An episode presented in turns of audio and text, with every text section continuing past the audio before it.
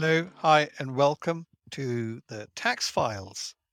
I'm Ali Kazmi, and I'm delighted to be joined today by my co host, Ektaa Kumar. Hello, Ektaa. Ali, hi. Welcome again to the Tax Files, a monthly audio podcast where, alongside an esteemed guest, we will be discussing the most pertinent topics for tax and accounting professionals, while also getting to know some key members of the tax industry a little bit better. Ali, how have you been? I'm really good. Um, I was in Oman last week, 48 degrees centigrade.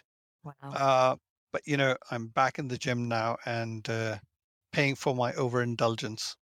hey, it's a holiday. You're allowed to overindulge. That's what my uh, colleagues keep saying, but it actually was work, honestly.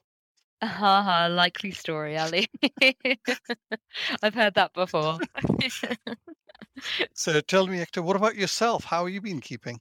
I've been good. My God, I can't believe we're hurtling towards sort of the mid-year already. But the thing that I'm most excited about most recently, I went to go see the new Top Gun. Have you seen it yet?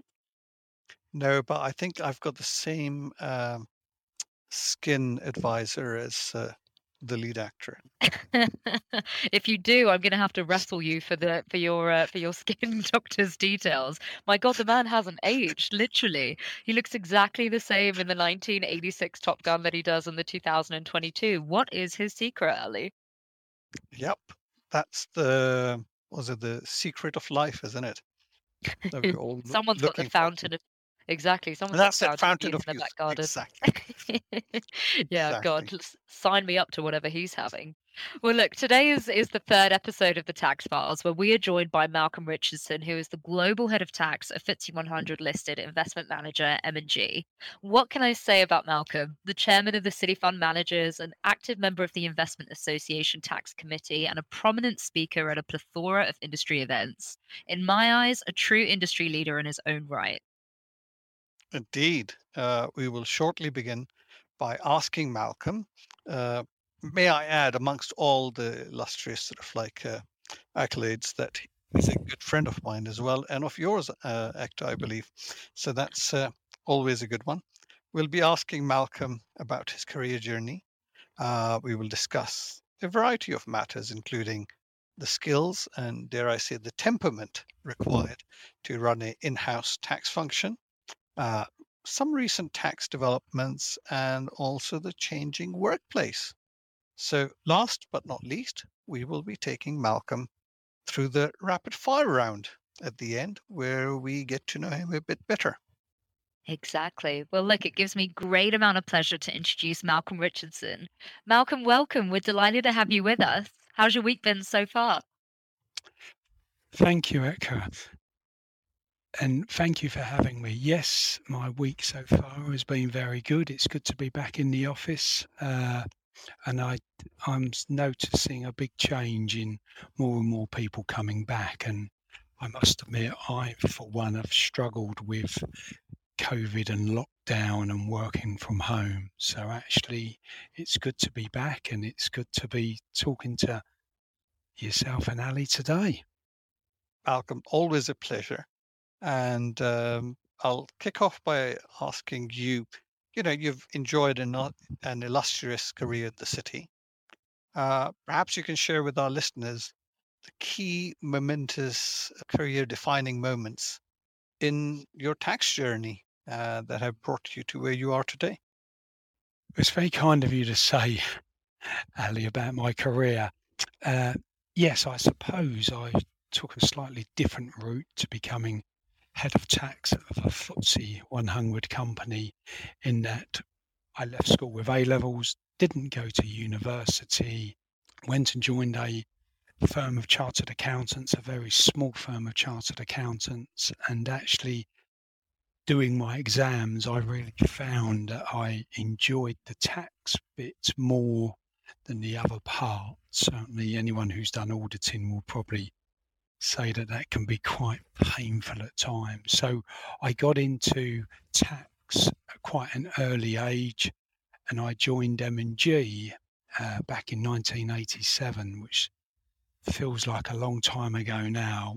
And I was quite lucky, I believe, because I joined what is a very good company and a company that has always treated people with respect and actually if you're good enough you will get on at M&G and certainly that's certainly what happened with me so I do think that I joined the right company and you may say, well, why have you never left that company? Well, it's because I've enjoyed working there. And I've also enjoyed working in the industry. I do believe we are very lucky that we work in an industry with good people. Uh, if I look at, you know, my peers, you know, they're all really good people and people who I've enjoyed working with. So that's that's been a real that's a big plus. That there's not many people that can say you enjoy going to work. Well, I do, and that's why I still do it. Mm. Well, I mean, Malcolm, you're not alone. Most people don't, uh, from at least I talk to, intend to get into the tax profession. Uh, they're accidental heroes. They fall into it. Uh, most kids, when they're growing up, they will want to be pilots and train drivers and so on. But anyway, here we are you have been at M&G for a very long time, you know, at a time that we hear a lot about the great resignation. Uh, you have managed to stay put, and uh, kudos to you. I'm going to sound like a marriage counselor now, but uh, tell me, how do you keep to manage your job engaging and exciting? I think, to, to be honest, and this is going to sound, I don't know, a bit blase, but I think managing a team and quite a large team, I have quite a large team of people who have stayed with me for a long time. I do think personal skills are so important. And I've always believed that you should treat people how you want to be treated. So I suppose whether it's come to me naturally, I found man management, if you like, want for a better phrase, you know, quite natural to me. I think at school I did a lot of team sports. So I was always a team player. And I just think the the work is so interesting. You know, if I look back over my career and what you know what has happened, we've we've gone almost, dare I say, we've gone a full circle. But certainly, if I think back to those, you know, the 90s and early 2000s, the tax world was very different to what it is today. And dealing, dare I say, with regulators, HMRC, was very different to how we deal with regulators today. And I, I do think you have to move with the times, dare I say. uh, but I think the fact that the work's been interesting, there's never a dull moment, it's certainly helped. Yeah. Malcolm, you, you correctly identified there. You you have got a team of people that have you know followed you through your journey and, and have been with you for a really long time, which obviously incites a level of loyalty and and buying into the business. And I think you've done that so well. Uh, you manage one of the biggest teams in in the kind of asset management space from a tax perspective, and I think that's testament to kind of your leadership and and what you've done over the years. Tell me, what do you look for in terms of the softer skills when you're hiring? I look, and again, Ali will this, but a long time, years ago in the tax profession, you would get what I would call tax geeks, people who are, you know, know the legislation inside out, but actually aren't very good at one to ones and dealing with people. And you could survive years ago being like that. I do think it's much harder today. So what I look for generally in people is people who are rounded, people who, you know, don't put themselves first, but put the team first. I, you know, I do think that what's the saying? The sum is greater than the parts. I do think that's so important. And again, the people who I've employed, most people I've met somewhere in the industry. Whether it's sometimes it may be on a golf course, but I've met people before and then they've come in for an interview and it's like, yes, we know each other. Yes, I know you can do the job. Yes, you're a good person. And that's what I look for. And I've been very lucky that most of the people that I've employed, I've gone from a very small team to a large team. And over that time, that team, the people have stayed with me. And I think it's, as I said earlier, it's how you treat people. I always say you can get, you can retain people by paying people lots of money, but realistically, how how that's not tenable in the long term. Or you can give them interesting work and give them autonomy. Let them make decisions. And that's something i've always done. I've always delegated. My team would probably say i delegate too well but i've always delegated and i've never very rarely have i overridden overrode someone's decision because i don't think that's in the best interest as long as they're factually and technically correct of course so yeah, I think it's treat people well, let them empower people is the phrase I'm looking for, I suppose. It's testament to a true leader, I guess, somebody who can delegate appropriately and and kind of obviously know when to step in when they have to. You you, you kind of hit a really interesting point there, Malcolm, around the evolution of the tax professional from going from you know kind of very textbook and and very about the technical aspects to that changing over the years and becoming a function that I guess essentially is is a business facing function and needs to be able to have conversations with peers as well as they do C suite and and sort of you know the directors of, of a business how did how do you keep up with the evolution? How do you constantly change and, and challenge yourself in in an environment that's changing at the speed of light? Uh, it's a good question uh, I do, I do think that you have to keep up to date. I do think you you know that's a given. You you need to know what's you know what is going on what's coming down the line next. I also think that you need to you know enjoy what you're doing. We spend a lot of time at work, and I always feel I know my work colleagues probably better than I know my wife. I'd never tell her that, of course, but that's how sometimes I spend a lot more time with my work colleagues. And I just think you need to make sure that you, you know, you're constantly, you know, challenging yourself. You're constantly making sure you're up to date and as I say, it's definitely changed. The whole environment has changed. You know, my job now is as much about reporting to boards, going to, you know, senior execs, board meetings, and giving them the assurance that, you know what, there's no skeletons out there. We don't want to be on the front page of a newspaper.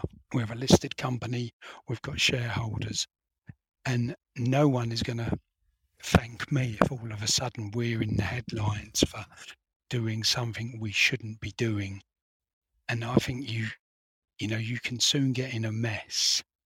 You have to be very careful. It's certainly changed, as I say, from where we were back in, as I say, the early 2000s so on that subject i with the changing landscape of tax and and kind of obviously how that's all changed over um over the course of the last sort of god years that you've been with m&g what what for you is one of the major sort of legislation changes that's impacting your day to day at the moment? I think if i go back i do think in some of the things that changed certainly in the First of all, in the mid 2000s or late 2000s, we had the financial crash.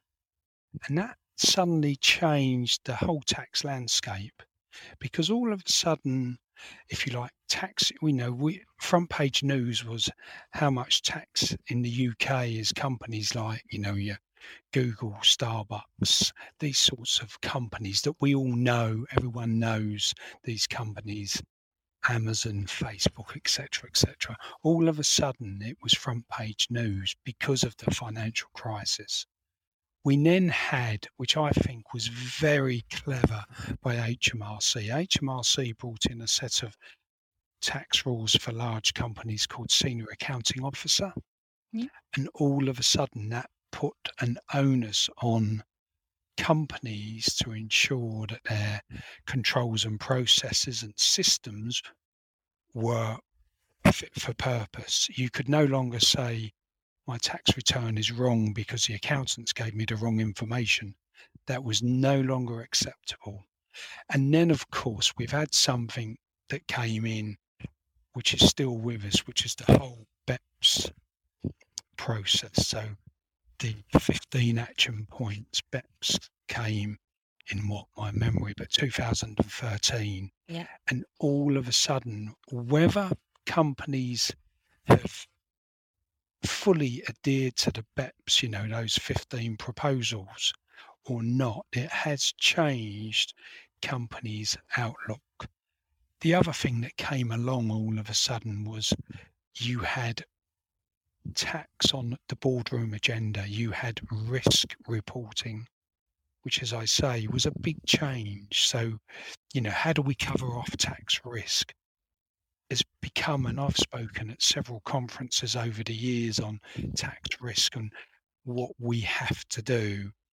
And you know that's that's really important to boards and to companies so i do think it's been a combination of hmrc's change in attitude people's change in attitude around people who are not paying and there's a big debate around what is the correct amount of tax or what is the fair amount of tax we would say that we pay the correct amount of tax. Whether that's fair or not is possibly a different question.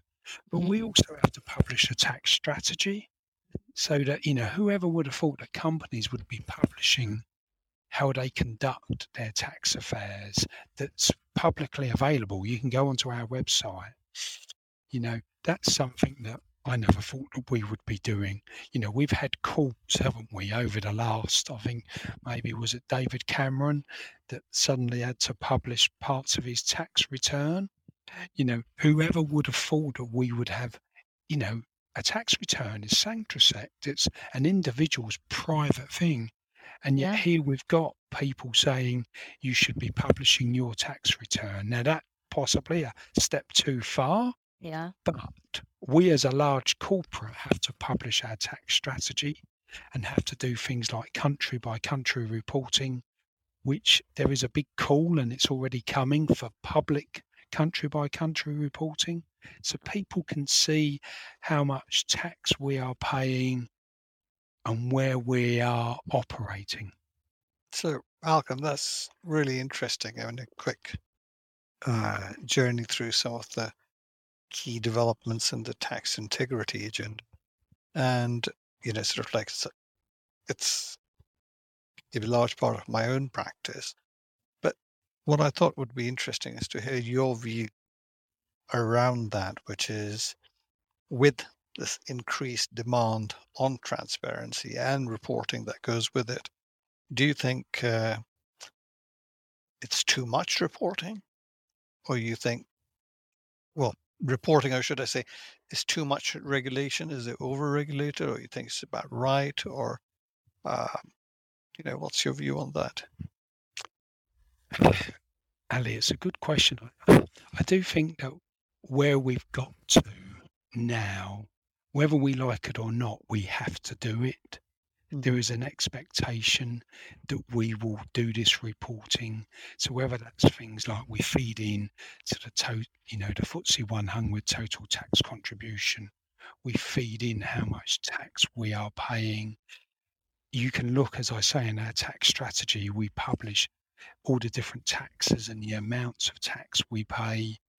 I just think once that, if you like, once that's out there, it's very difficult to go mm. back, which again is why, you know, our tax strategy is 11 pages long. And sometimes people say to me, well, shouldn't it be longer?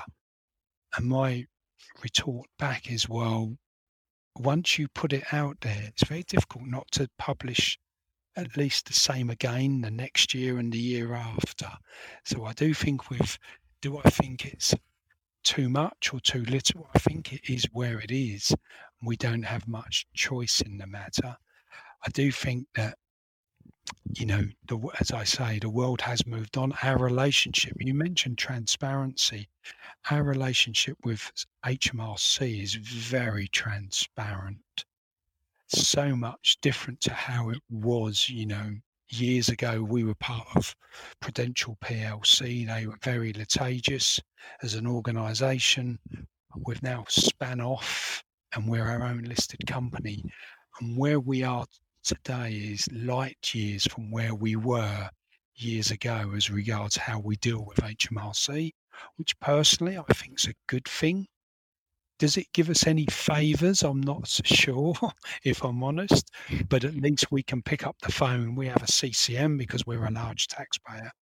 If we've got an urgent issue, we can at least pick up the phone, which I do wonder how small and medium sized companies get on. You know, we do have that one advantage, but we are transparent. I mean, I think that it's an interesting one because obviously, talking to many organizations, it is about your personal brand, what you say about yourself, uh, and the path that you take. You know, uh, one doesn't want to obviously create a rod for one's own back, but I think sometimes having that very open, transparent relationship does help in the long run.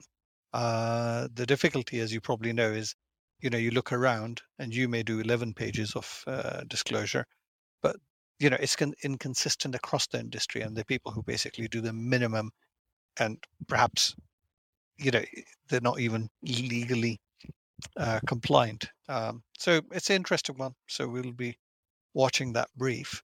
Um, um, you, you're obviously have had a really big uh, impact on the asset management industry, and and been on various boards and uh, organizations, which has you know debated and entered into discussions with Treasury and other policymakers. I mean, do you think that uh, you know historically UK has been a benign regime, has provided a benign regime for managers, but not been that successful as a location for fund domicile? Um, and there's been stops and starts. There have been various products, things like pension fund pooling vehicles, which came and went, and nobody really took them up. I mean, do you think that's about to change with the uh, qualified asset holding companies? It's an age old question, isn't it? Around how do we make ourselves more competitive? Have we got the right regimes in place? I think the UK have been very lucky that asset management companies like to be in the UK, and certainly, you know, we've got good schools, we've got it's a good place to live. So I do think from an asset management position. I think we're in a good location. As regards fund location, that's a very, you know, M&G were one of the few houses, weren't we, that were successful. You know, our motto was, man, you know, manufacture once, distribute many. So we only had one main product, which was a UK product, and we were very successful in distributing that product into Europe also into Asia, which everyone said we wouldn't be able to do. And we did that. So, but it all comes down to investment performance. I do believe if you've got investment performance, you will be able to, it doesn't matter where that fund is. It's certainly Brexit hasn't helped initially, and we had to set up a range of, you know, Luxembourg funds because of not being able to sell our funds into some European locations post Brexit. So that has certainly been a challenge to M&G, probably unlike other fund houses. And what HM Treasury and HMRC are trying to do in making us more competitive with regimes like you say, the asset holding regime, is a, is is is they should be applauded. My only concern is you can go to Luxembourg and do that. You can go to Ireland and do it. And my only concern is is fund houses tend to repeat what they've already done. So if you've already got a set of funds in Luxembourg that can do can do exactly the same and you've been doing it for a number of years, why would you change? You've also got to think who our investors are, their pension schemes. the big investors, pension schemes, life companies, they tend to be pretty prudent in the structures they invest in. And what I mean by that is they like tried and tested. So if you go to them with a new shiny vehicle, you may not be successful. And it's very difficult. And we've had different vehicles over the time, haven't we? Things like the ACS, you know, authorized contractual scheme, you know, have they really taken off?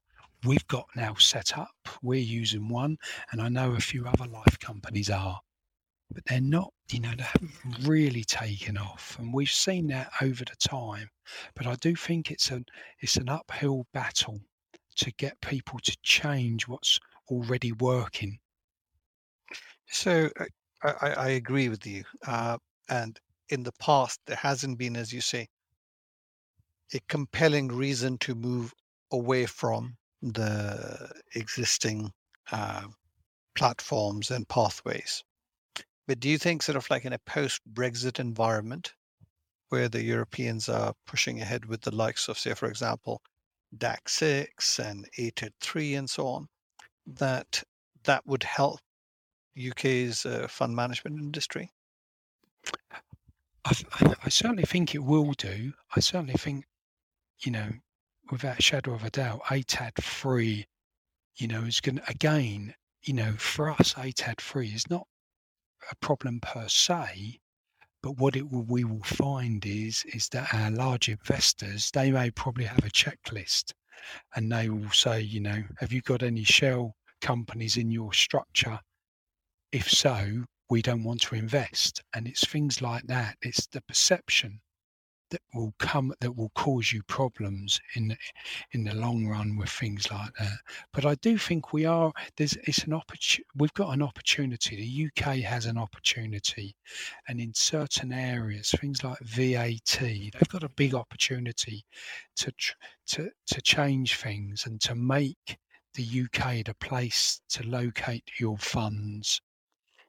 And you know whether they do that or not, of course, could come down to, let's be honest, you know, they haven't got deep pockets. They won't want to give away much.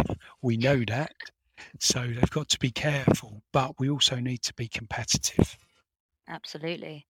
You mentioned VAT there. I guess uh, an element of tax that, if anything, is has sort of been changing from a technology point of view at the at the rate of light, right? All this around automation and making tax digital and, and everything that associates with that. How has the tax landscape changed with the introduction of technology for you?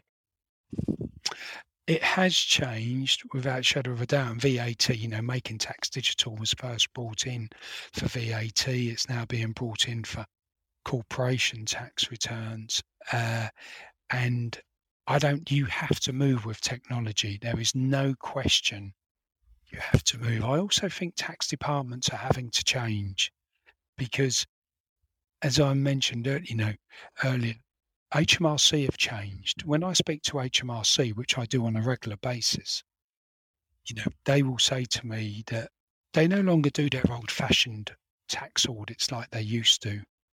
They want to look at our systems. They want to know which systems we're using, and they do their audits on a risk-based approach. So having people in your tax department that you know, dare I say, you know, ticking and bashing numbers is not what HMRC are interested in.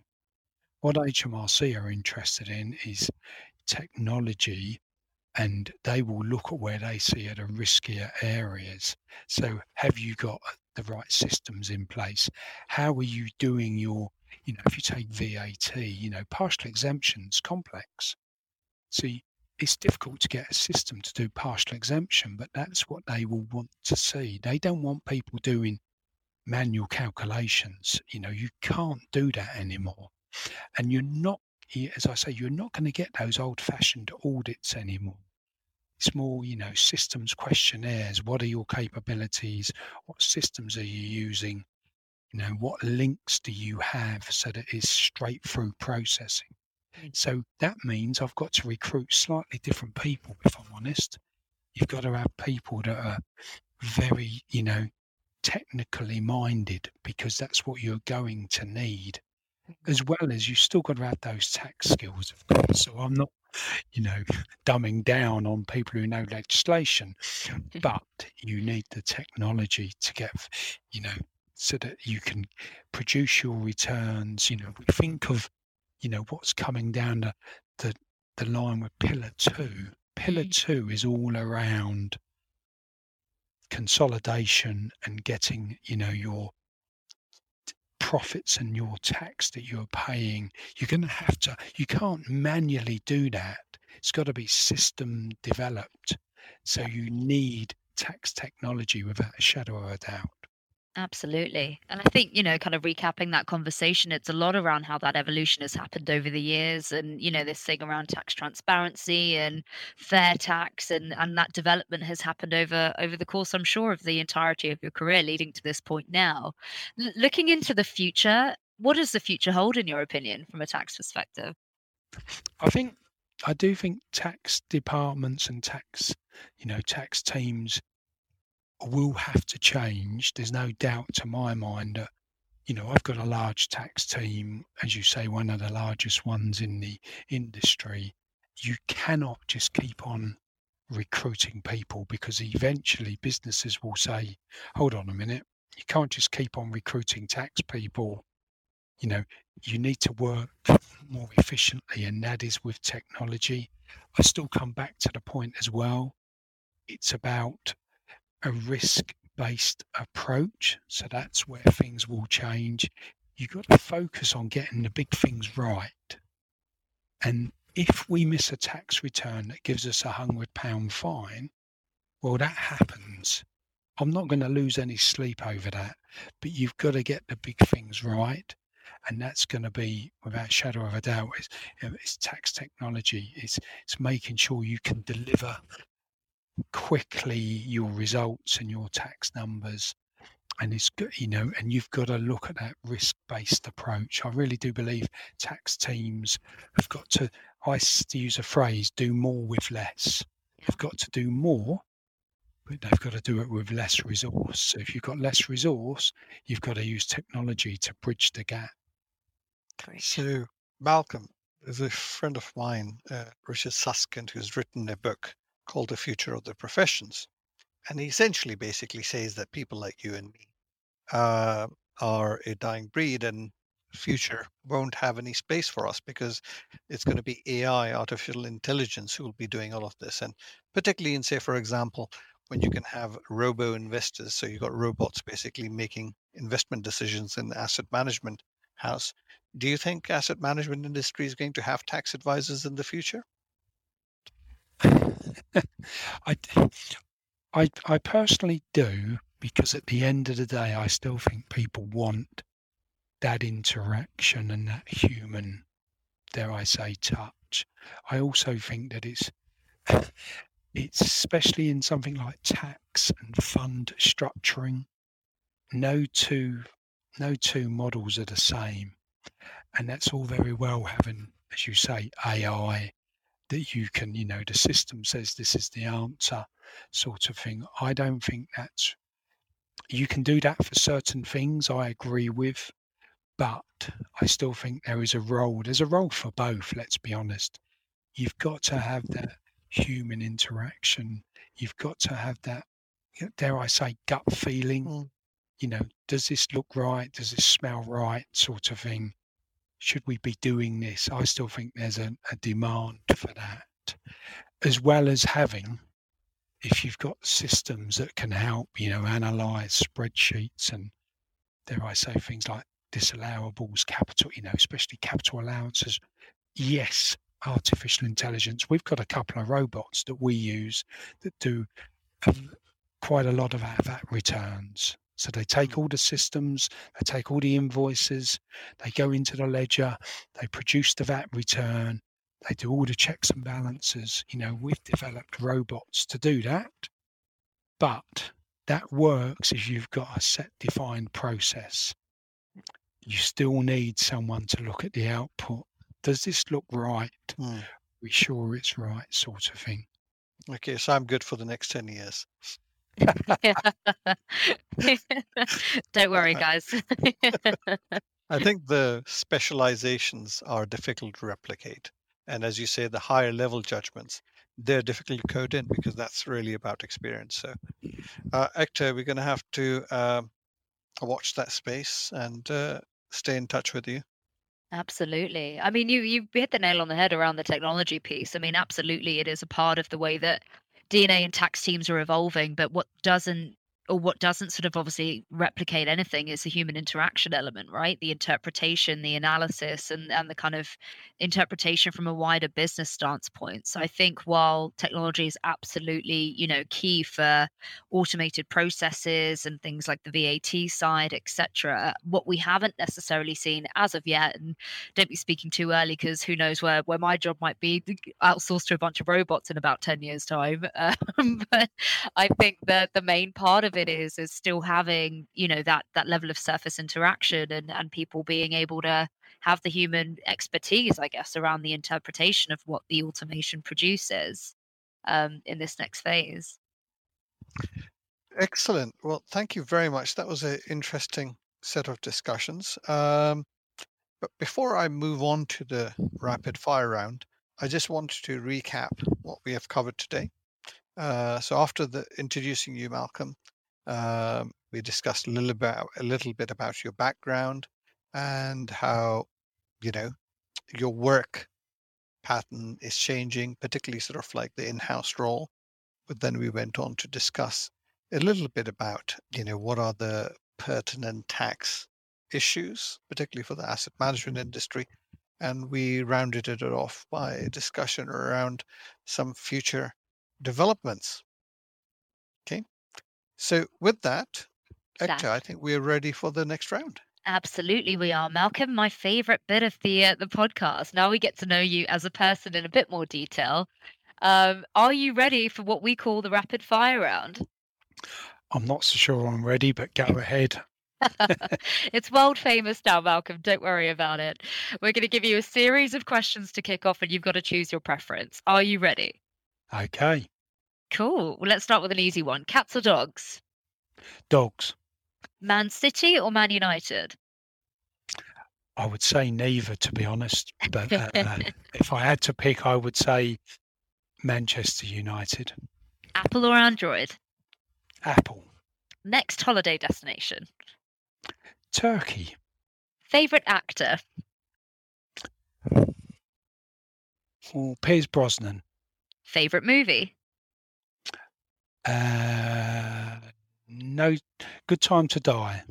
That's a good one. Tom Cruise or Tom Hanks? Tom Cruise.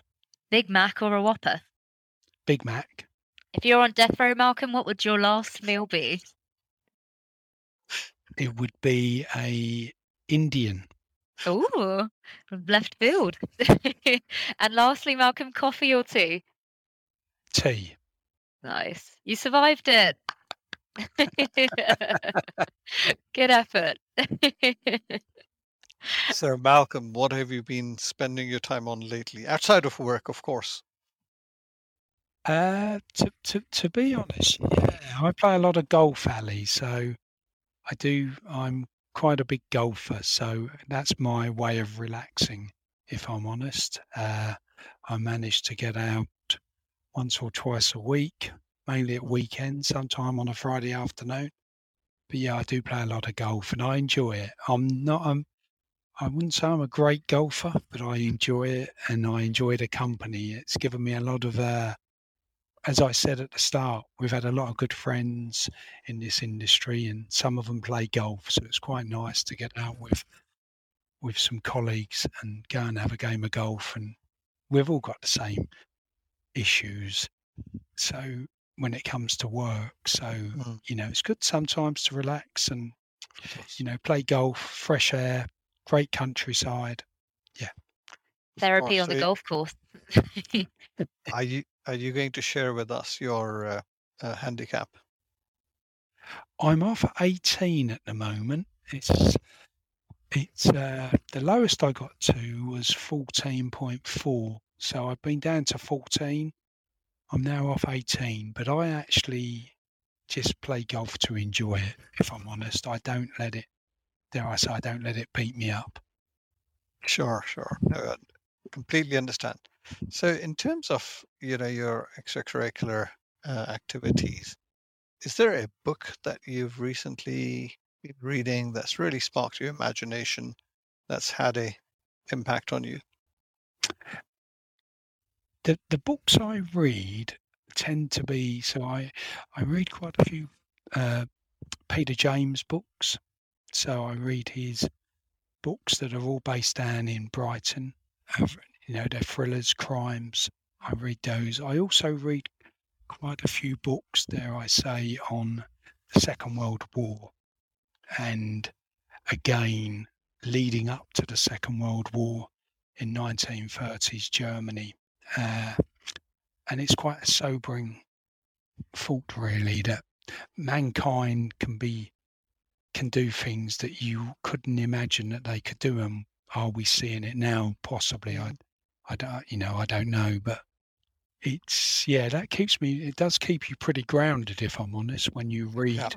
back about i think it's important to know about history and what's going on. So i tend to for my sort of escapism i read you know crime and thrillers and things like that but for a bit of reality i go back into history and i do find that quite fascinating What's So that Ektaa- famous? Oh, after you. No, no, I was going to say, Ektaa, I think we're picking up a pattern here. This is our third guest who basically is into crime fiction. I know exactly crime and, and war, well, war history and history books. I mean, I, what I was going to say, what is that famous quote? You don't know where you're going until you know where you've come from, right? Um, and I think history is is so important to read. Fun fact for you, Malcolm, about Peter James: Did you know that he was the former glove maker to the Queen, just in honor of Jubilee weekend? no i didn't There we go. Learn something new every day on this podcast, guys. well, look, Malcolm, you, you have been an inspiration for me and a career mentor for me for over 12 years now. Uh, what piece of information or advice would you like to leave our audience with? I I come back to the point about always be true to yourself. Always treat people how you want to be treated. You never know what's round the corner, and you know you never know what's going to happen in this world. So I just think you should always treat people with respect, and I don't think you will go far wrong if you do that. But you should be true to yourself. Always be true to yourself. That's a great message. I look, you know, it's been a pleasure having you. And you, Malcolm is one of those uh, industry doyens who is exactly that a real gentleman. And it's been a pleasure knowing you. Likewise, Ali. It's been a pleasure knowing you over the years. Well, listeners, thank you for listening to the Tax Files. It's been a pleasure having you join us. Please subscribe and get in contact if you wish to discuss any of these topics with us and our team, or if you have any questions at all. We will catch you here again at the same time next month with a most esteemed guest. To stay up to date with announcements, updates, and guest reveals, please follow Hansuke on LinkedIn. Thank you very much. We hope to see you soon again.